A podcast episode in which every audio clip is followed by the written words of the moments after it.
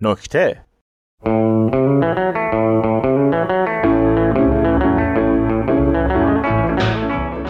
خسته نشدی انقدر از صبح خودتو تو آینه نگاه کردی؟ من نفرت انگیزم آره هستم چی؟ نفرت انگیز نه معلومه که نیستی این چه حرفیه؟ حتی یکم هم نیستم هستی من نفرت انگیزم اه دیوونم کردی سوالا رو تون میپرسی هول میشم تو نفرت انگیز نیستی پس چرا چند وقت پیش زنم به من گفت ازت متنفرم این دوتا با هم فرق میکنه یعنی چی اینکه تو نفرت انگیزی با اینکه زنت ازت متنفره دوتا چیز جداست پس من نفرت انگیزم نه خودت الان گفتی اینکه یه نفر از تو نفرت داره دلیل نمیشه که تو حتما نفرت انگیز باشی البته این حکم در مورد تو صدق نمیکنه ازت متنفرم اتفاقا میخواستم تو رو به همینجا برسونم چرا که به ریشه های نفرتت پی ببری فلسفیش نکن الکی الان دقیق با خودت فکر کن بگو چی شد که همچین چیزی رو به من گفتی چی گفتم اینکه از من متنفری چون نفرت انگیزی گفتم دقیق فکر کن چون ازت عصبانی شدم من عصبانیت کردم یا خشم از دوران کودکی با تو همراه بوده و جای درستی تخلیه نشده تخلیه نشده خب شاید واسه زنت هم تخلیه نشده بعد کوتاهترین دیوار موجود که تو باشی رو پیدا کرده رو تو تخلیه کرده تو مگه رفیق من نیستی خب خب الانم من روی تو تخلیه کردم چه اشکالی داره اشکالش اینه که چرخه تخلیه ادامه پیدا میکنه پایستگی نفرت یعنی همین دیگه یعنی چی یعنی نفرت از بین نمیره از شکلی به شکل دیگه تبدیل و از فردی به فرد دیگه منتقل میشه یعنی منظورت اینه که منم باید منتقلش کنم حتما دوست من پس ازت متنفرم تو این هفته دو نفر به هم همینو گفتن این خودش یه رکورده من یه جا خوندم که اگر حواسمون رو پرت کنیم یا سرمون گرم باشه میتونیم نفرت رو فراموش کنیم خب الان میخوای سرتو گرم کنی که نفرت تو از من فراموش کنی اگه بتونم سرمو گرم کنم که کلا فراموشت کنم که خیلی بهتر میشه حالا که دستت تو کاره میشه سر زن منم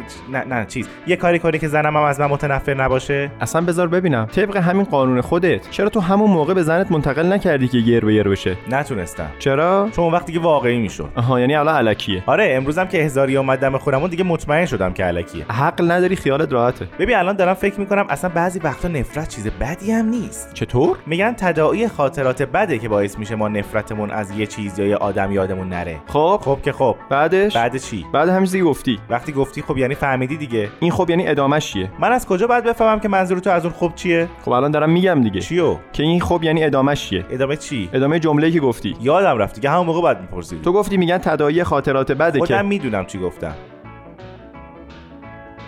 خب خب ادامش چیه خب یادمون نمیره که اون طرف چیکار کرده و دوباره فرصت ضربه زدن بهش نمیدیم پس هر چی سر زنتو گرم کنیم هم یادش نمیره دیگه اونو که باید فکر مهریه باشیم باشیم پس لابد باشم بله که باشی مگه تو دوست من نیستی تو این یه مورد خاص نه پس ازت متنفرم تو الان سطح انتظار خودت از من رو دلیل تنفرت از من قرار دادی قرار دادم چرا چون انتظار دارم و وقتی انتظاری که تو از من ساختی رو برآورده نمیکنم ازم متنفر میشی بله ولی با قیافه‌ای که تو گرفتی میخوای بگی غلطه پس قبل از اینکه بگی غلطه باید بگم درست و غلطیشو منی که انتظار دارم تشخیص میدم پس با این میزان تنفر تو وجود شما فقط خود شما اذیت میشین و رنجش اول از همه برای خود شماست یعنی تابلو نویسنده زور چپون کرده که عنوان برنامه توی دیالوگا باشه لابد از اونم متنفری میتونم باشم از کی تا حالا اجازه میگیری آخه اگه به رنج باشه که زن من هیچ رنج نمیکشه خیلی هم خوشحاله تو از کجا میدونی میبینم دیگه البته اینکه فقط از من متنفرم بی تاثیر نیست به نظرم اگه قاعده طلایی رو توی زندگیت رعایت کنی خیلی از این مشکلات تنفر حل میشه چی هست اونی که واسه خودت میخوای واسه بقیه هم بخوا اونی که واسه خودت نمیخوای واسه هیچ کس نخوا آخ